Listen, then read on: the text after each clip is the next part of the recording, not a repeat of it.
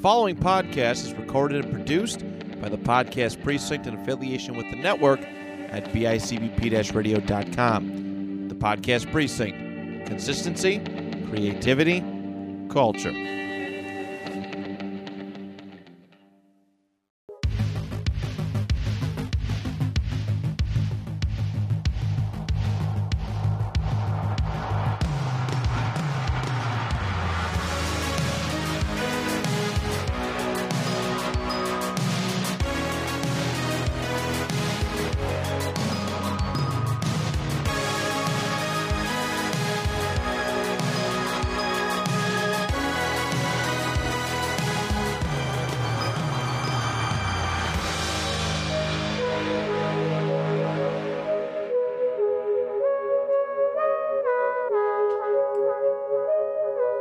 It's that time again. It's time for a retro pop. That's right. Your favorite. I'm going to assume it's your favorite. If it's not, then obviously something's wrong with you. Possibly. Probably. I'm one of your hosts, Johnny Townsend. I'm joined by uh, my good friend, Mr. Matt Johnson. If if you don't like this show, you're hundred percent a dick. Yes. I don't know, man. I don't think anybody's 100% a dick. Did you get my dick message? so many great quotable moments Yeah. in this uh in this and, and for for our topic for today's episode. Oh man, I'm I'm really glad you picked this one, Johnny. Um oh, we're gonna have a good time. We're gonna have a good time. Yeah, we sure are. So, uh, uh, in uh, conjunction with the Retro Bliss, where we're having Marvel Month, we decided we would also do kind of the same thing here this month on Retro Pop. And with Matt and I each uh, going to be discussing and talking about a film in the MCU or the Marvel Cinematic Universe. And I got first pick. So, Guardians of the Galaxy Volume 1 is what we're talking about today. Uh, l- I literally watched this again last night, so I'm fresh off of seeing it again after it's been uh, probably a year or two since I'd seen it. Uh, but we'll get into that. Uh, so let's let's let's go ahead and do that. Let's get into our personal history with Guardians of the Galaxy.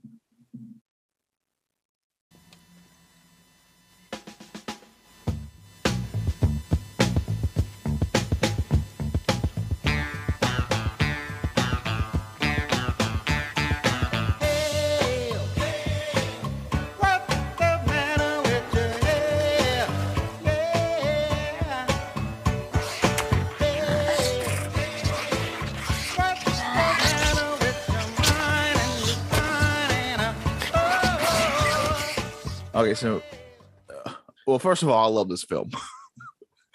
uh, I loved it uh, from the moment I saw it, but even before that, I uh, had found this was years before this movie they even announced this movie. Um, I had you know I was an avid comic book guy, and I would go to my local comic book shop. Uh, it was called the Dugout, and I would go there and uh, you know. Uh, I, I had a pull list, which is where, if you don't know what that is, it's where they would, uh, when a new comic, if you had that comic on your list, uh, they would pull it for you. So that way you just swing by, pick it up, that type of thing. And um, I met a lot of really cool people there. Shout out to Stuart if he listens to this. Uh, but um, I would also go on these deep rabbit holes or raccoon holes of uh these lists that would come out and one of them was like hey here are some strange and this is well before the movie was announced here are some strange odd characters that you may or may not know uh that exist in marvel comics. And one of them was rocket raccoon.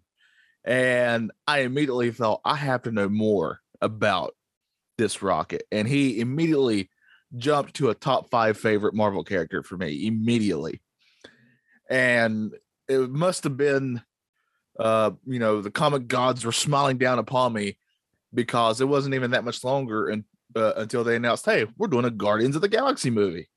Oh really? Yeah. And guess what? Uh rocket and groot are going to be a part of this. And i got really excited. And i was not let down. I've seen this movie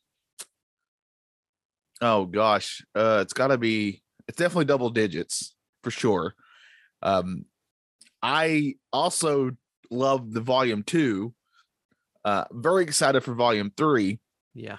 Uh, but uh, yeah, I, I love these characters, and rewatching this again yesterday. Because you know when when there's a movie you love, even if it's I mean this movie's from 2014. If it's a movie you love, which isn't even really that old yet, uh, part of you kind of wonders, well, I haven't seen it in a while. I wonder if I still like it as much, right? Like that happens to me. And uh thankfully I can say, ah yes. I still really enjoyed this movie. Um, but yeah, so that's that's kind of where I stand with Guardians. What about you, Matt? Oh man, I have a very special I have a special connection with uh with with this movie. I really truly do. Um first and foremost though, I do remember uh growing up my uncle had all of uh all of my dad and uh, my other uncle's comic books. He had them all collected. And I very clearly remember uh, an issue of the original Guardians of the Galaxy from back in the 70s, probably early 80s, with Yondu, uh, Vance Astro, those kinds of characters, the original run of the Guardians of the Galaxy. Yeah. It does have a couple of those issues. I, I very vividly remember that. Um, but when this movie got announced, when Guardians got announced, it was so I was like, this is strange. Um, it's very peculiar that they're going in this direction. Obviously, we've established the Avengers at this point. You know, your Caps, Iron Man's, Thor's, all those characters, Earth level characters. Why now are they going to, you know, so it, and again, I'm glad they did, but I was really surprised. I was like, uh, what, what, what's going to happen? Uh, it, you know, how does this going to tie into the Avengers? Are they going to cross over? It didn't make sense to me. All I thought it was was maybe a one-off uh, appearance to set up something else down the road, set up Thanos maybe a little bit further. I didn't know how far these characters were expected to go. Uh, but it did. It, it, it came out in, in 2014. Uh, I'll never forget the night that I seen it. I had been going, it was a really tough time in my life, like really, uh, really bad. I had a day job that I absolutely dreaded going to work for because my boss just was just relentless. I was trying to get into the electricians union. So I had to work. I was working overnights. I was working 20 hours a day, roughly, maybe 19. Um, and that's not a joke. I would sleep for four hours and have to go, you know, at night and then have to get right back up and go work this trying you know work this electrician's gig and then work at my landscaping job which went till whenever. And you know me and my now wife were having issues at the time and i just remember just i i there was like no joy anywhere that i looked. I had just quit wrestling. Um just everything that could possibly go wrong in my life seemed to be going wrong. And i had i didn't have to work that night. We went friday we went to a, the drive-in movie theater uh, transit drive-in, and I remember I was panicking because I overslept. I wanted to be up in in on the road by seven o'clock because it's a good 40, 45 minute drive away from my house. Um, I woke up late and it, it, people were calling me, Where are you? Where are you? I was like, Oh my God. I was just that exhausted, but got everybody together. We took my parents' van, um, me, my wife, Amy, now wife Amy, my brother, all my cousins. This was like the only time we ever did like a a family hangout thing without our without our parents. And we went there, and I didn't know what to expect. I didn't know that Guardians was supposed to be this comedic, uh, you know, joyous, joyous film. I sat there, and I kid you not, it was probably the first time in a month that I I smiled and laughed as much as I did, and uh, I that's it. That's a sentimental one that I will never forget. You know, for me, this is my introduction to Chris Pratt. Um, eh, you know, in the in the Star Lord character, I was familiar with Rocket. I was familiar with Drax. Uh, Groot and Gamora were new to me, but it, it just it was so whimsical, and it, it, to me it redefined what a superhero movie um what had to be. I, I I guess, or what it what it had to be. You know, for for so long it was just you know normal people you know we we see we had seen the fantastic four we had seen the x-men not normal but enhanced individuals and now we're we have a talking tree and a raccoon and in comedy is the whole basis of it and it was just it was so well done you know james gunn did a wonderful job with it And you know, one of the biggest things I took away from it was that soundtrack, the Awesome Mix Volume One. It was, uh, it was. I, I remember listen. I listened to it for. I, I bought the CD. Uh, I listened to it on iTunes. It was when I first got an iPhone. I downloaded it right away, and I, I listened to the crap out of that through a su- entire summer of just landscaping. We'd be singing. Um, I've got a feeling Yeah, I was God. supposed to say that one. Yeah. um, by Blue Swede, and I, I'd sing it at the top of my lungs. We, me and my one coworker, and it was uh, that was a. It ended up being a pretty solid summer, but that Guardians of the Galaxy movie played a huge part in it, and I was just I was so enthralled with with everything that came that was brought about. Yeah, I think this movie was a, a lot of people's introductions uh, to actors and and such. This was, you know, this was definitely. I mean, we'll get more into this, but this was definitely a shot in the dark for not only Marvel, but for Chris Pratt, uh, who had, you know, this was like his first real shot at being a at a leading role. Uh, you know, and it could have went anyway. Uh, For I was very familiar with him because I loved Parks and Rec, right? And that's kind of what he got big off of was Parks and Rec, and he was or is really hilarious on there. He's very very funny. I had never heard of it until after Guardians. That's why I was in the dark on Chris Pratt. Uh, he's hilarious on that show. Uh, my favorite character on that show by far. He is so freaking funny there. But uh, yeah, let's uh, let's let's get into the history of Guardians of the Galaxy Volume One. I have a plan. I have a plan. Cease your yammering and relieve us from this irksome confinement. Yeah, I'll have to agree with the walking thesaurus on that one. Do not ever call me a thesaurus. It's just a metaphor, dude. His people are completely literal. Metaphors are gonna go over his head. Nothing goes over my head. My reflexes are too fast. I would catch it. I'm gonna die surrounded by the biggest idiots in the galaxy. Okay, obviously, let's set some parameters here. Uh, this is based on the comic book. Uh, I mean, it's obvious. Uh, but uh, I'm going to talk more about the comic book in the Did You Knows. So, uh, it's the, the comic books have been around for a while. I mean, Matt kind of alluded to it earlier. Um, but they were by far not a well known Marvel commodity, right? They were, uh, you know, there's a very famous story they like to tell about when they first did Iron Man, and Iron Man was a B level character, and he was until they cast Robert Downey Jr. and Jon Favreau Favreau, uh, made that first Iron Man movie, Right. uh, uh, which was I need to go back and watch it, but I remember I still remember seeing that in the theater and thinking, "Whoa, something's happening here!" Right? And uh, but he was like a B level character. The Guardians were past that. I would C to D to E level characters, right? Like people barely knew who they were or anything like that. It was a So- big gamble at that time. All things considered, they had just finished phase one, and it was a huge gamble to take on very, very unknown characters like the Guardians. Yeah, it was a huge, a huge shot to see, um, you know, if they could do it. This really would kind of make or break the next phase of MCU because they like to break their their story into phases across their movies. Yeah. uh, because if you go back and rewatch the show, and I'll I'll get into the plot here in a little bit, but um, it sets up a lot. This movie does a lot of setting the groundwork for Phase Two. It really does. Uh, there's a lot of stuff in here, and we'll get to it that I had for for whatever reason I had forgotten because I guess because there's so many movies uh, that I had forgotten.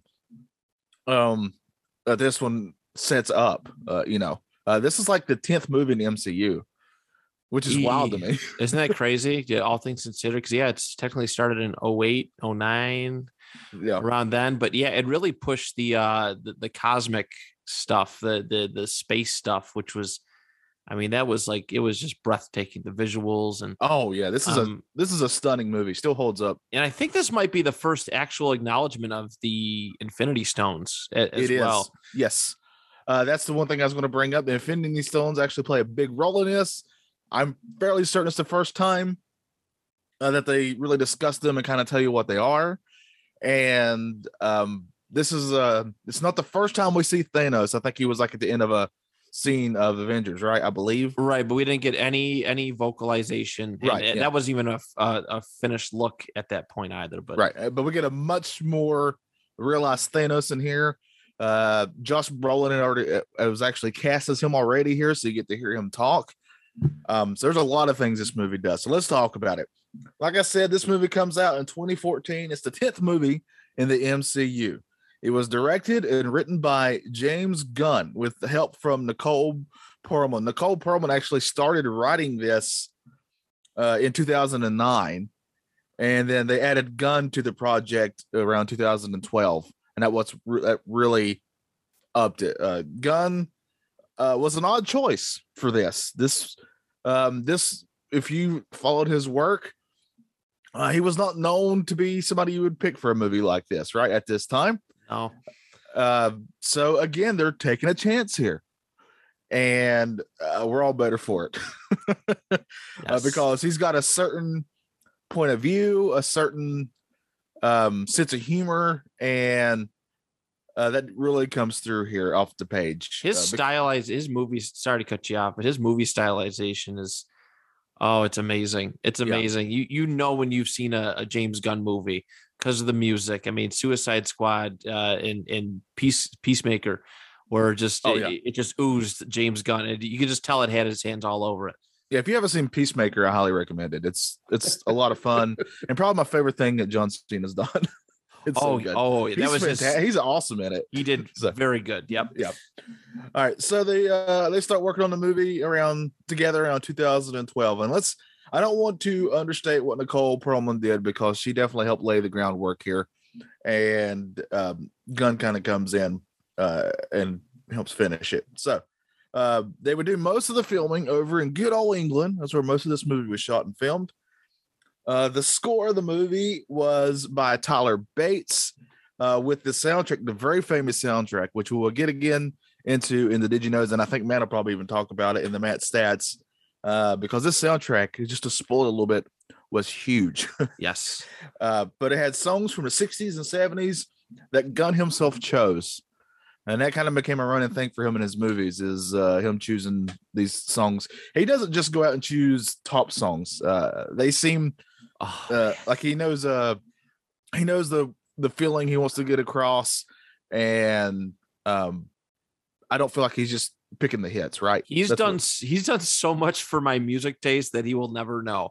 Like I like you have no idea. Even my brother's like addicted to this. Uh, uh, it, his his taste in music for all these films. It- it's and my brother's eight years younger than me, and these are way, way, way, way out of his age range. yeah. But um, but yeah, it just it, it hits and it hits just right, and music became a nice underlying theme of uh of this.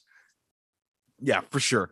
Uh, we're going to get into the casting on everything in this movie on the did you know? Because there's a lot of fun what if castings on this one and we will definitely talk about that in the did you knows.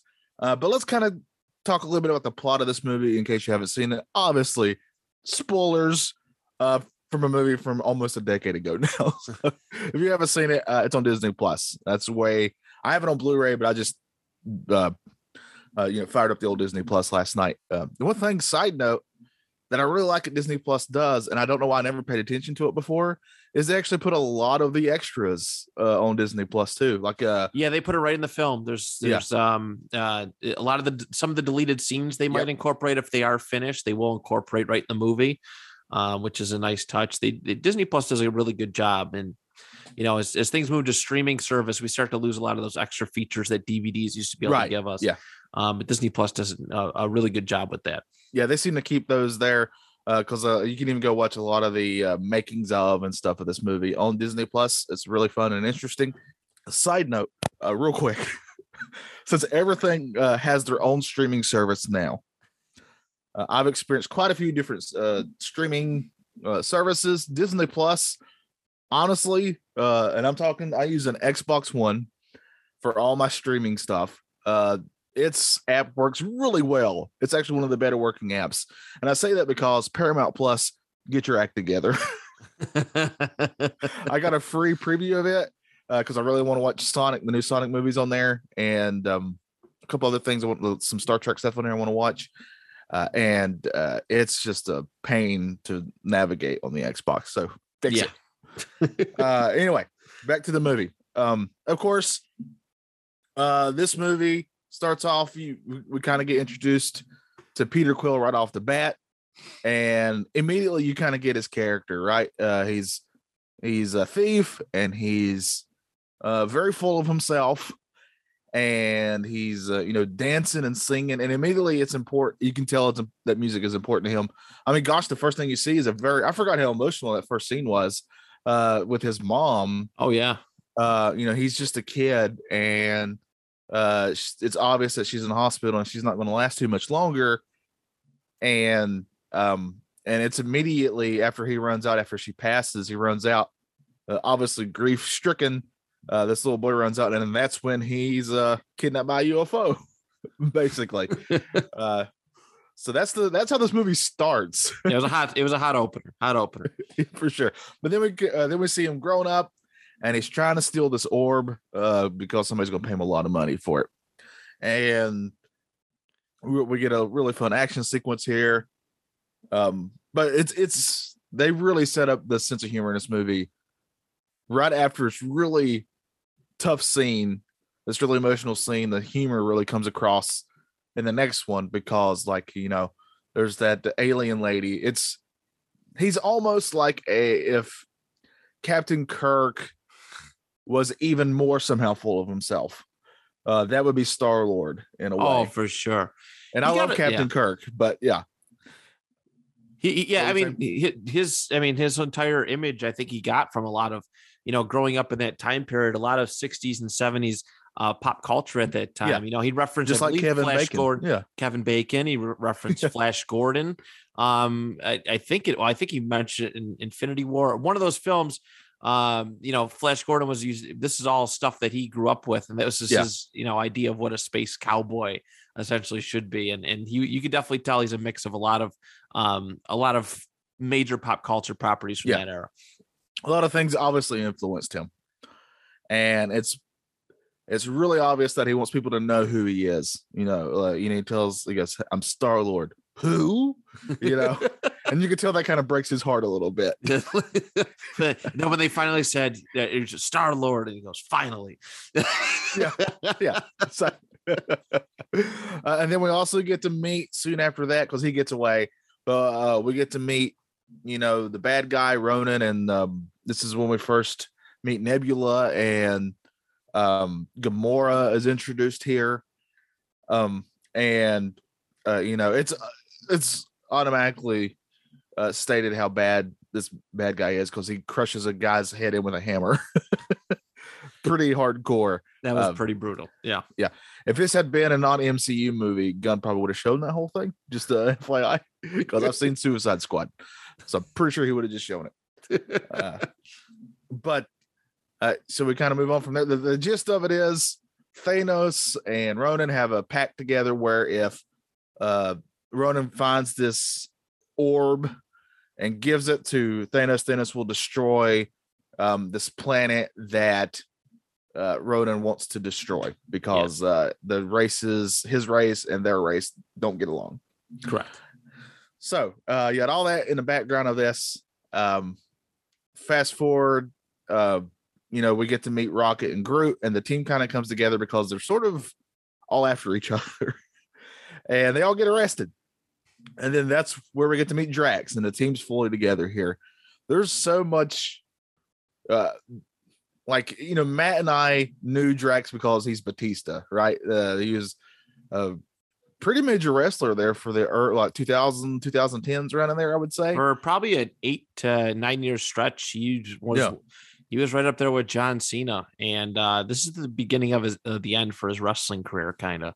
Yeah. but yeah for sure such a good. I mean, this is one of his best portrayals ever. I mean, honestly, I I value Dave Batista. This is probably very controversial, and I've said this in other podcasts. I value Dave Batista's range with acting.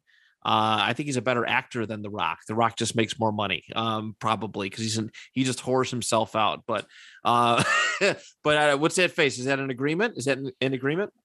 i i'll tell you what i like the rock i do I do Um, too.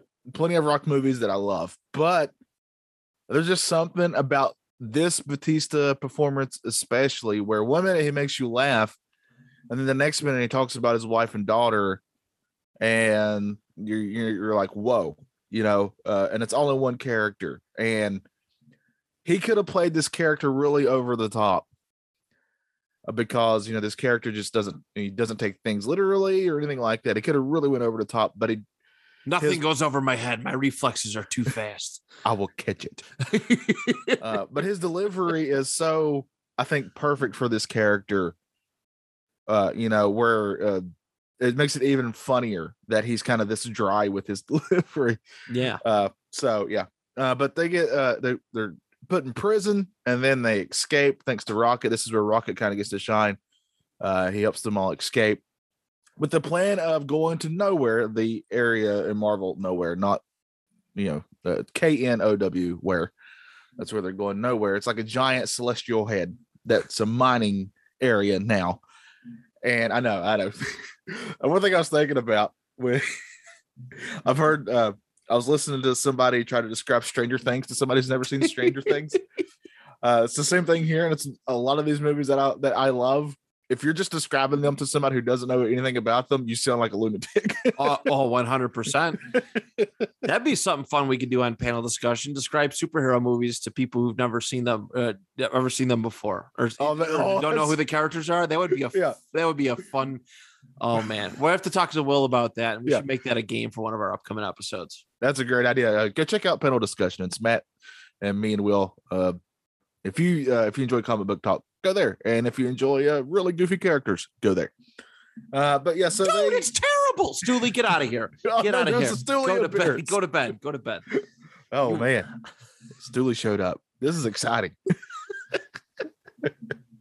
I gotta would give say- him credit. Now I gotta give him credit in the in the episodes. Yeah, I would say old prospector will show up, but uh, he's told me that he's only on the panel discussion because they're the only ones that'll pay him. So uh, he gets paid in gold. Uh, but yeah, uh, so they go to nowhere with um, they're going to meet the collector. That's what it's called, right? Ain't they? Uh, his the collector name? Benicio del Toro. Right, uh, yes. collector. Yep.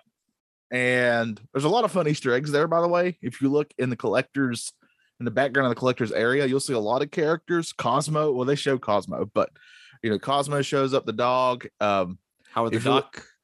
Howard the Duck's there. Uh, also, um, uh, there's a plenty of other characters that you'll see that is, is, is pretty fun. So Yeah. uh, a lot of little Easter eggs there. Uh, so this is when you find out what this orb actually is. It's one of uh, these very incredible stones that were made during the creation of the universe. It's really powerful. You have to be powerful to even hold one, uh, because if you're not, it will just literally disintegrate you and you'll explode, as we see happens to this poor character who uh, decides she doesn't want to take the collector's crap anymore and grabs it and uh, she gone. She gone. she gone. yeah, she blew up real quick.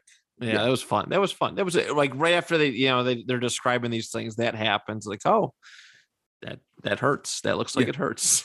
But that's how you show how powerful just one of these stones is. Uh, which really actually adds to the fact when Thanos gets all of them later, that's a big spoiler alert. Uh, how powerful he must be, right? So yeah. um they're fighting over this orb eventually ronan gets it uh, he ends up with it a lot of little things happen um in between this two yondu and um, what's his group called i'm, I'm blanking on their name they got an uh, it's ravengers Ravagers. Yep. Ravagers. uh, they um that's who had originally at the beginning of the movie had kind of kidnapped quill and he sort of became there. and you'll find this even more in volume two um you know kind of part of their family in a way uh but they're after him here because uh he, he's kind of screwed him over on a deal uh but they catch him and Gamora, and then all of a sudden, this is when you realize that they're a team because Rocket and Groot and Drax show up, but trying to save them by blowing them up. it's a really fun discussion. But that's probably one of the, um, you know, uh, Bill Simmons has this podcast that he does uh, that's about movies, and he has a category on there called most rewatch- uh, rewatchable scenes. And that scene with the with the all your favorite characters there, where they're sitting in a circle discussing things, Uh, I could watch that scene and again and again and again. Now we're standing like a bunch of like a bunch of I think it was like a bunch of douchebags or something I like think it's that. jackasses. like yeah. jackasses or something like that. but it's got comedy in there and it's got some really moving things in there and it really shows uh that there's real friendships kind of forming here because they've started to you know even just earlier rocket said rocket groot uh said well these are the only friends we've ever had you know so uh it's it's it's immediate how they're kind of even though they don't want to admit it that these this group is uh, kind of becoming a family here uh, but um, so they come up with a plan because they know they need to get the orb back or the stone back from Ronan, who at this time has already betrayed.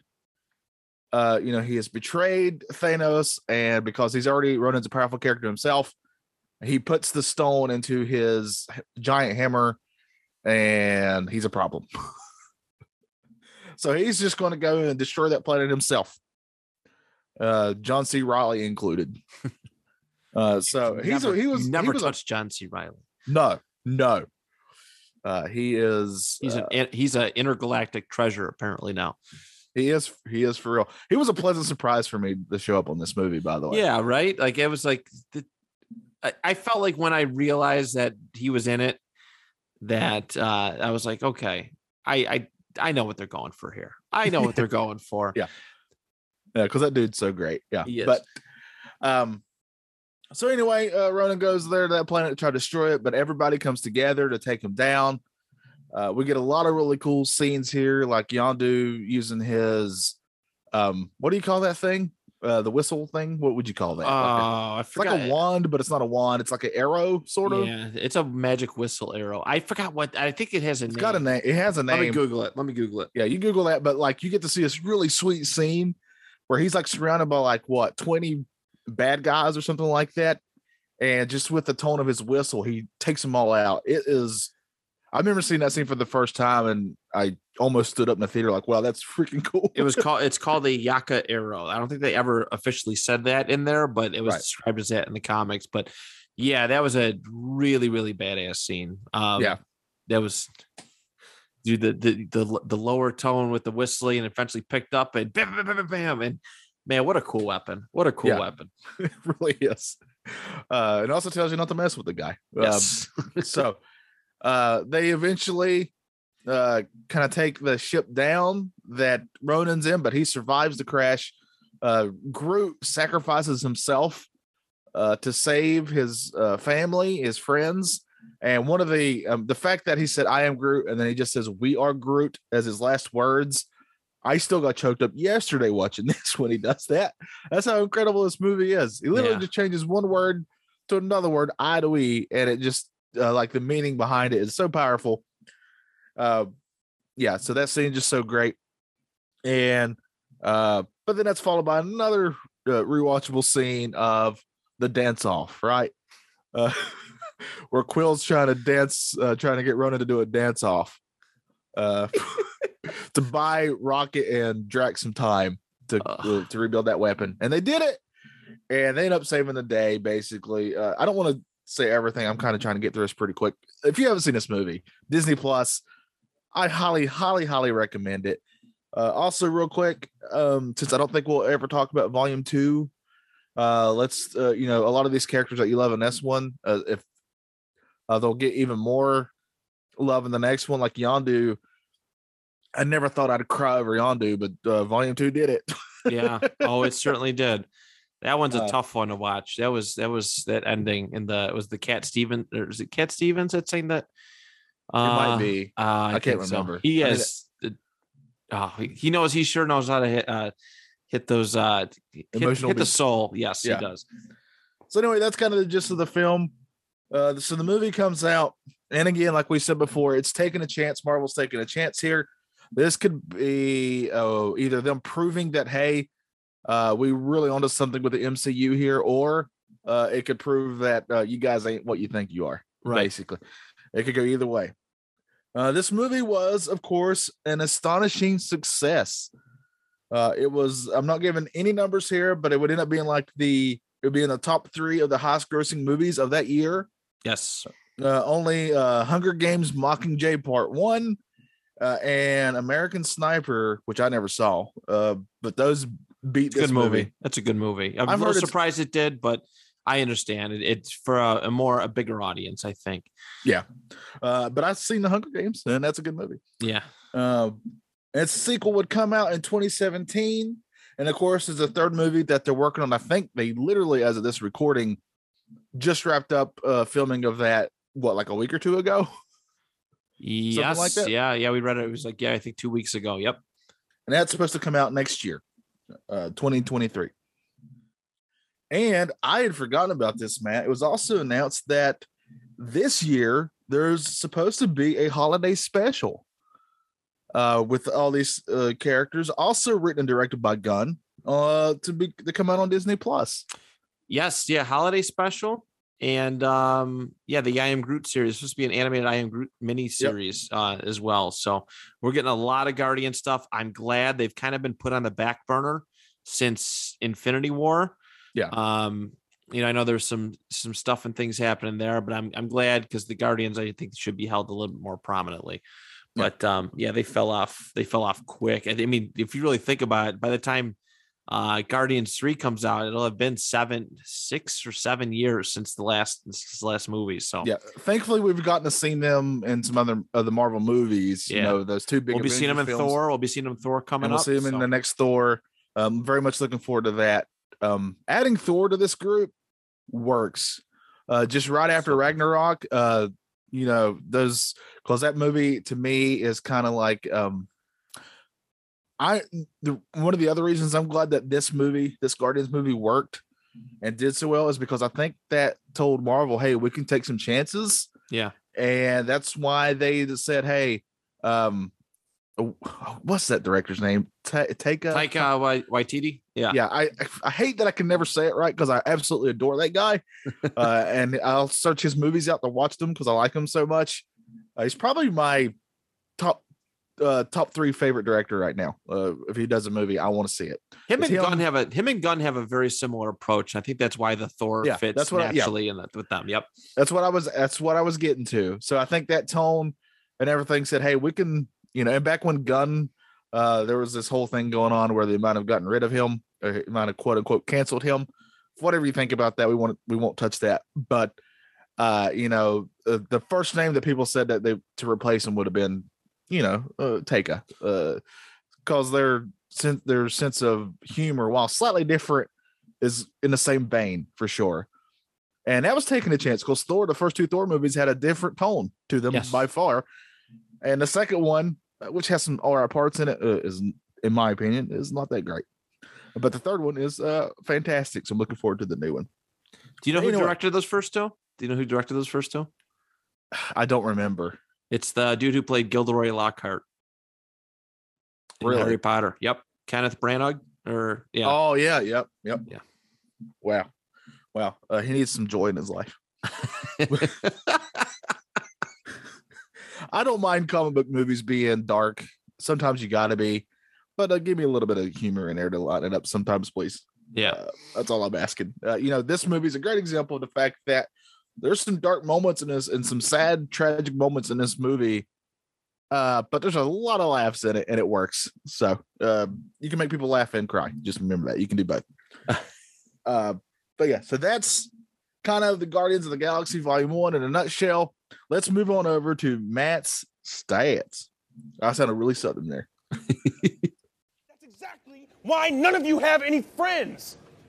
Five seconds after you meet somebody, you're already trying to kill him. We have traveled halfway across the quadrant, and Ronan is no closer to being dead. Drax! Let him go. We don't need him. Milady Gamora, I'm here to fetch you for my master.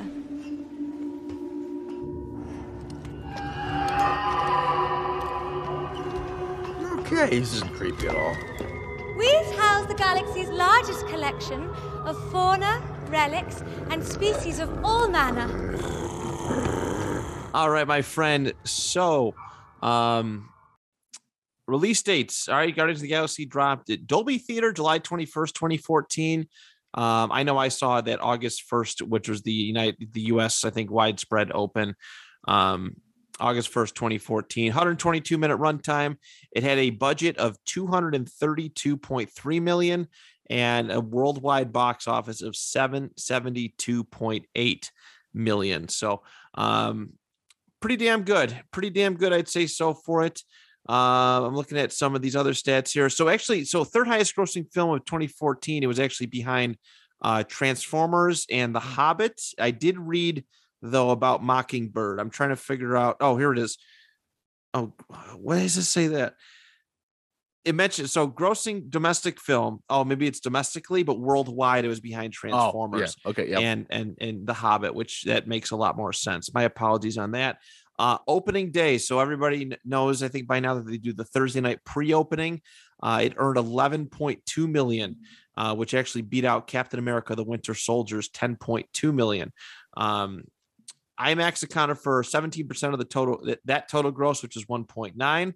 Its official opening day that Friday, 37.8 million uh, dollars earned, and it was the number one movie during its box office weekend and grossed a uh, total of 94 point, uh, 94.3, which was an August weekend record. Um, IMAX uh, earned about 11.7 million, and 3D showings accounted for 45% of the ticket sales. Really cool thing here too. Um, it appealed to both genders, um, which is which is really nice, male and female. It had a 44% female audience, 55, 56%.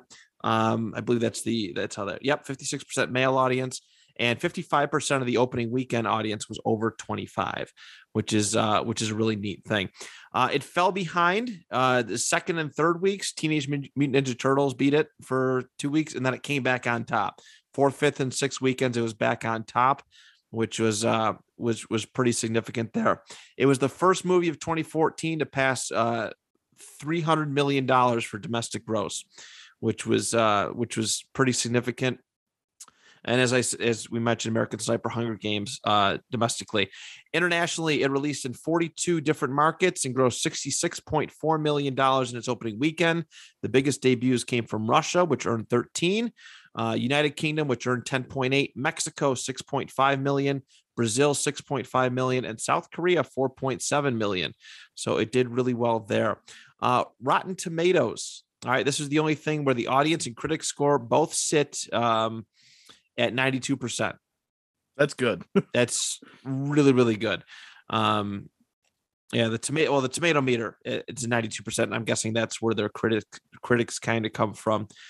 Uh, let's take a look at the music album, which dropped and uh, did really, really well for itself. Of course, I think we all know some of the songs on there. Uh, 43 minutes, 44 seconds is the length, and this song did, or this album did really, really well. Um, August 2014, it had reached uh, the Billboard 200 charts, which is really cool because again, there's a bunch of there are a bunch of not very popular songs in a compilation, just use at the right time and, and creating these moments that made it so popular. And um, and it's pretty it's pretty wild how a property um, of a movie that hits can really bring back a song uh, that sort of gets lost to time. Dude, come and get your love. I I don't think I ever remember hearing it don't ever remember hearing it. And all of a sudden, everywhere you go, it's playing. Yep. It's playing in movies. It's playing in grocery stores, malls, everywhere. I mean, that's, was, that that's happening even now. The new season of Stranger Things dropped, right? And it's a big hit. Uh, and one of the big songs in it is this Kate Bush running up a hill song, and uh, it's number one on iTunes right now. That's right. That's right. And, I did see that. And nobody cared about this song before then. So. Um, some more things. By September, September 2014, Guardians of the Galaxy Awesome Mix Volume 1 was the second best selling soundtrack album in the United States with 426,000 copies sold. Uh, it did very, very well for itself. It hit, uh, it hit number one in Canada. It also hit one in the UK, uh, US Billboard Top 100, US uh, Top Rock Albums, and US Soundtrack Albums. Did very, very well for itself. Um, let's see sales. United States uh, com- completely uh, over two million in sales. UK six hundred thousand. Um, uh, New Zealand seventy five hundred. Germany two hundred thousand. Australia one hundred forty thousand. Austria fifteen. Canada or yeah, Canada eighty thousand. Uh, world yeah worldwide two 2.5 million uh sales it did very very well for itself and there's a long list of awards and acknowledgments at the uh the album has had. Uh, and let's see. I think the last thing I wanted to hit on, uh, the Sony Walkman. You guys remember how, how cool it was when we seen Chris Pratt walking out? He put his headphones on and he's tapping and "Come and Get Your Love" starts playing. The Sony Walkman jumped up in price. In fact, the original um, at that time they were selling for about a hundred, hundred to two hundred dollars. Um, yeah, it was the, the Walkman in, in- that was in that movie was released on July 1st, 1979. And that was the one that was used in that film. Um, it was, you know, it was still retail, retail for $200 back in the day, roughly 589 after Guardians of the Galaxy came out. Um, 500 to a thousand dollars on the resale market. Makes me wish I'd kept mine. Uh, sadly, they didn't do the same thing for Zune Yes. I- oh, I know. because I had a Zune. Uh, very sad that I couldn't resell that thing. um yeah it, this was uh this was something really really special this the the incorporation of music so heavily in this and um you know it's been a it's been a a, a popular thing in movies ever since people you, you can definitely see even the first suicide squad movie did uh, an extensive job and this is not the james gunn version but they they i think they actually used yeah, a yeah. couple songs from that film but people were trying to catch on with the way that the guardians presented um but that's all I have for stats. I, I don't have any merchandise sales stuff, but I know it was big. You know, right away I remember seeing the the little the the, the twig Groot pot plant everywhere where Yep. you can push them and you dance to uh Oh, to, yeah. to the Jackson Five. It- there was a lot of ton of merchandise and it did very well for itself. But that's it for Matt Stats. Let's head on over to Johnny's. Did you know? Honorable man, Quill.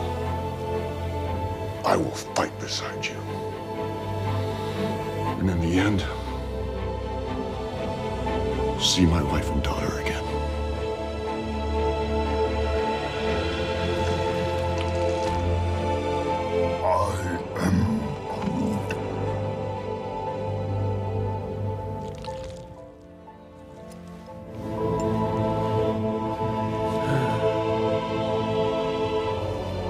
Oh, what the hell? I don't got that long a lifespan anyway.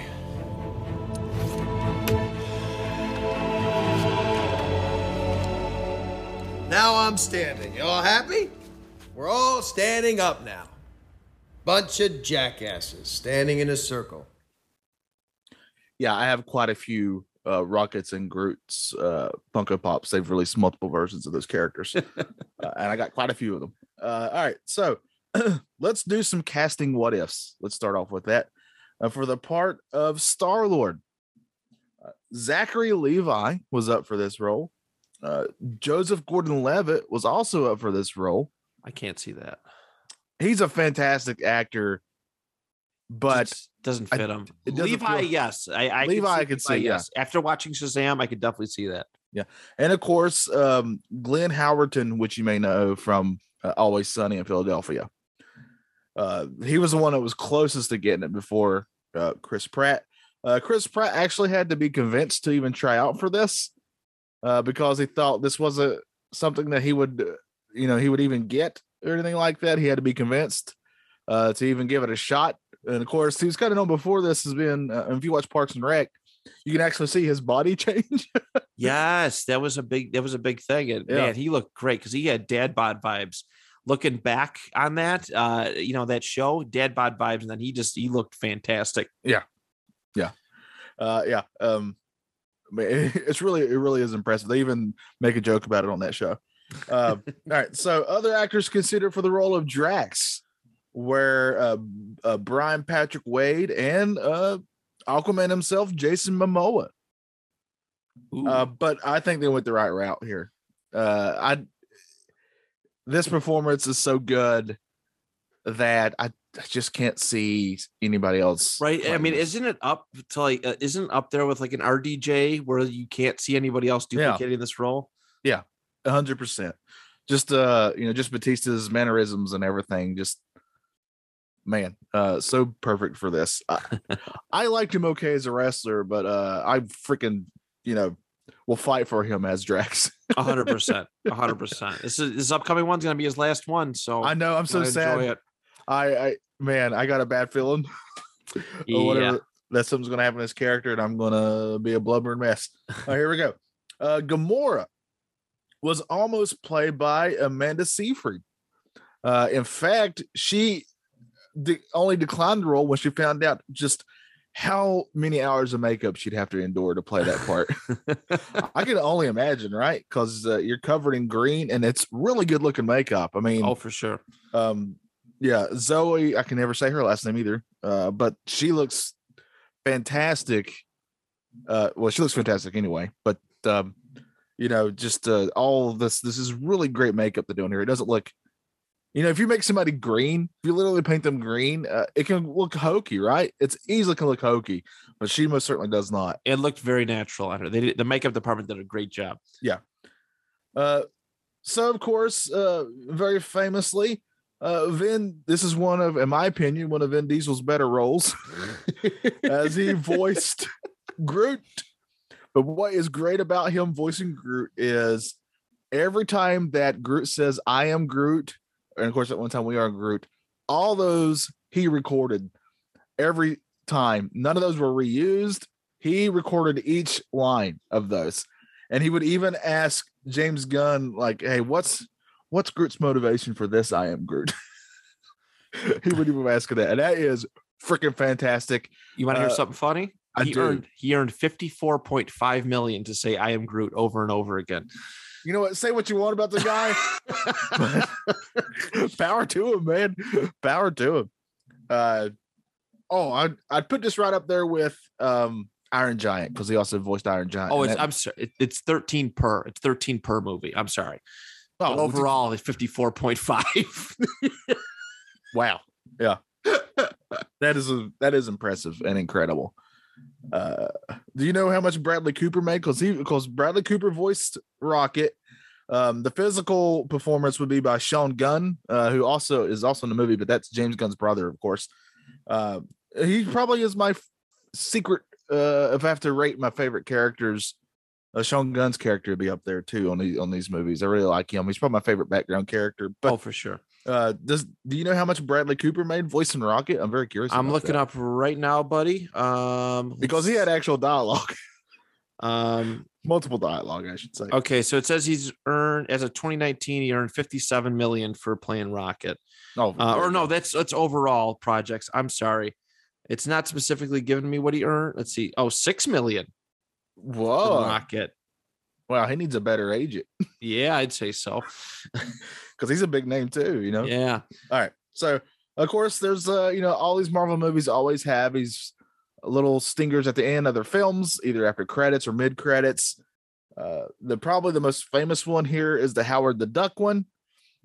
Uh, do you know who voiced Howard the Duck? Uh, I do know this, but I can't remember the name. uh, very famous for nerds, uh, Seth Green uh, voiced Howard the Duck. That's Yeah. right. Uh, this is probably to me why the movie really stands out too. Yes, of course, there's a lot of CGI, uh, but this movie looks really good, uh, special effects wise, because I made a point to really look at that. That's because uh, James Gunn went into this thinking, I really want to do as much of this with practical effects as I can, and then we'll just add the stuff after. But I want the like the main things to be practical, and that goes a long way, in my opinion, of making it look better. Cough, Yeah. cough, Star Wars, cough, cough uh, including that whole prison set where they're in prison. They built that whole set. It That is great. that is incredible to me because that's a humongous set. it's a humongous place. All right, and um, all right. So let's kind of talk about the comics real quick, right? Uh, there have been many versions and members of the Guardians uh, of the Galaxy.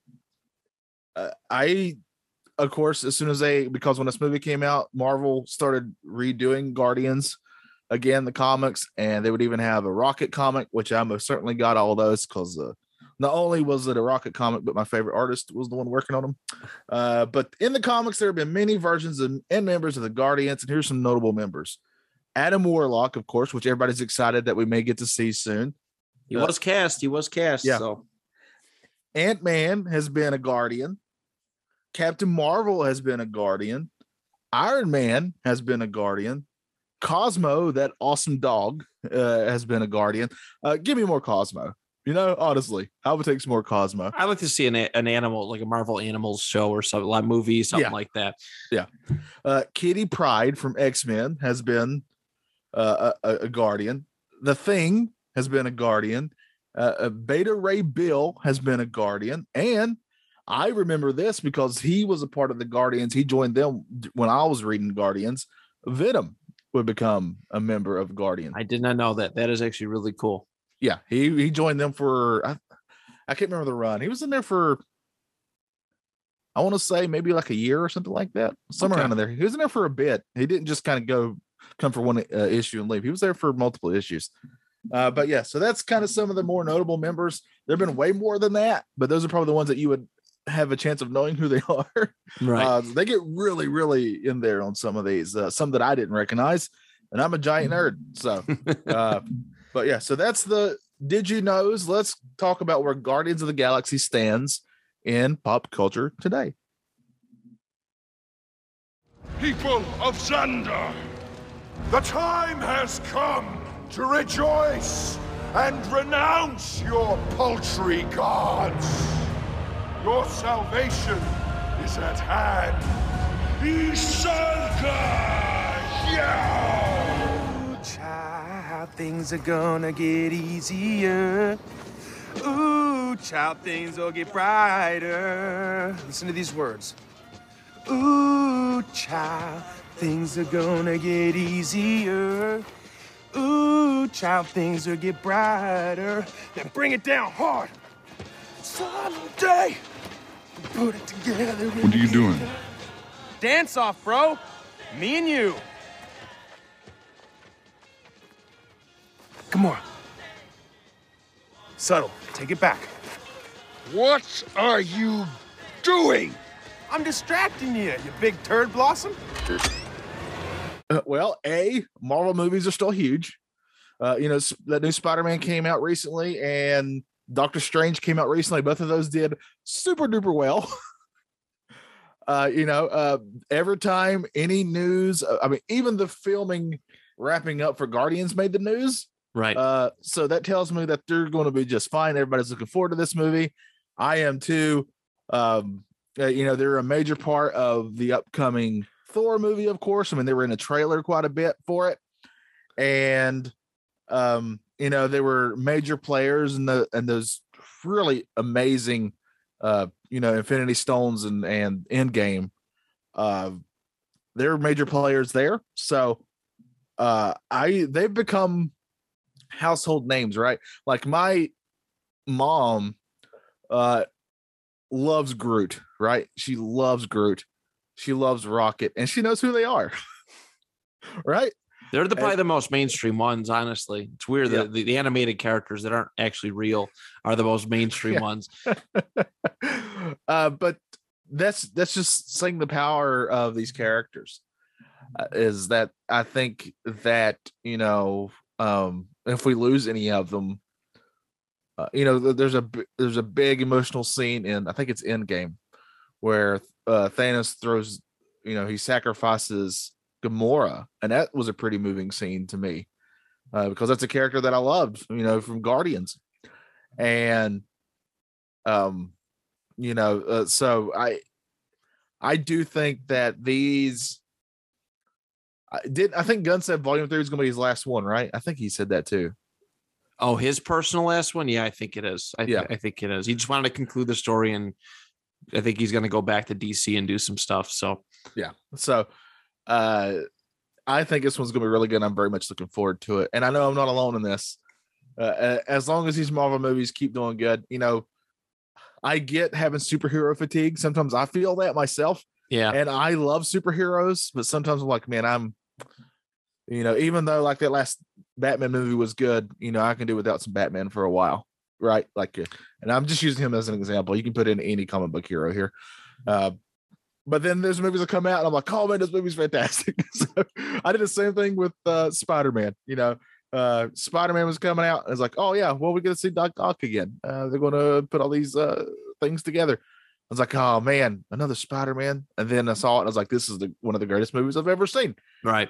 And then uh, Doctor Strange is coming on Disney Plus as of this recording in like 10 days. Yep. Uh, so I'm looking forward to watching that. I'm very excited to see it.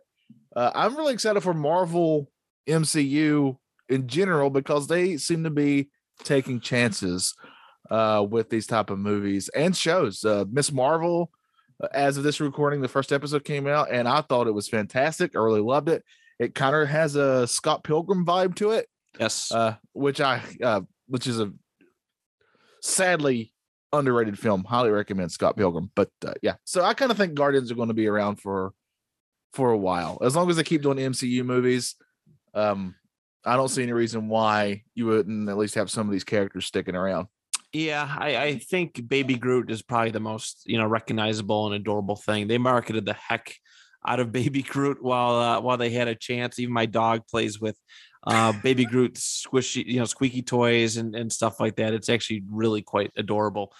But um, but yeah, I mean, as long as the MCU goes back, it, you know, continues to go forward, people are always going to look back at that movie. It's on TV a, a, quite a bit at this point, but um, it stands out. You know, it's again, it's not a, a cut, you know, run of the mill uh, cookie cutter superhero film. It is truly, truly special. So, um, so yeah, I, I, I think it's gonna last a uh, you know a long time in people's hearts. Again, I know it's it's a favorite of mine, and uh, you know someday I'll be able to show my kids this movie and you know have a good laugh about it. I think it really helps that these movies, uh, these Guardians movies, seem to have a soul to them. Right? It's very easy for, uh, especially um, for some of these characters, for them to feel at some point soulless. Uh, and I don't think anybody means for that to happen, but sometimes it can just happen. You know, I thought like Thor 2, uh, I thought Thor kind of started that movie felt a little soulless to me. Uh, thankfully, Thor 3 uh, does not. It feels like it gets its Thor gets his soul back in Thor 3. Uh, you kind of feel that Guardians, luckily, anytime these characters show up, they've been very fortunate that whoever is writing for them, either be Gunn or the Russo brothers, get them right and make sure that their soul is intact. So, uh, very excited for the future of the Guardians, and also well, I'll probably be really sad because I got a feeling they're not all going to keep going after the third one. Uh, but that was Guardians of the Galaxy Volume One. Matt, we're going to continue uh, Retro Pops look into the MCU next time. What are we going to be watching and talking about? All right, so we're gonna go with an important one for for myself. Uh, I mean, all these movies are very important, but uh, it's still amazing to think about, even you know it, the circumstances. We're gonna look back at the very first uh, Avengers film from 2012, the first team up and meeting, really the first crossover uh, movie in well, as, far as superheroes go, uh, making it pretty significant. So that's what we're gonna take a look at 2012, um, 2012 Avengers looking forward to that very much. Uh, any excuse to rewatch Marvel movies, I'll take. So I'm going to be watching that again. Uh, it's you know, uh, I can't wait to talk about it because, uh, you know, it was the you know they've been putting these movies out, and it was just kind of wild to see all these characters appear in one place. Uh, so I can't wait to talk about this. Uh, so stay tuned for that next time uh, on Retro Pop. For Matt Johnson, I'm Johnny Townsend, and we remind you that even though it may seem like it, not everyone, uh, you know, everyone, no one is 100% a, a dick.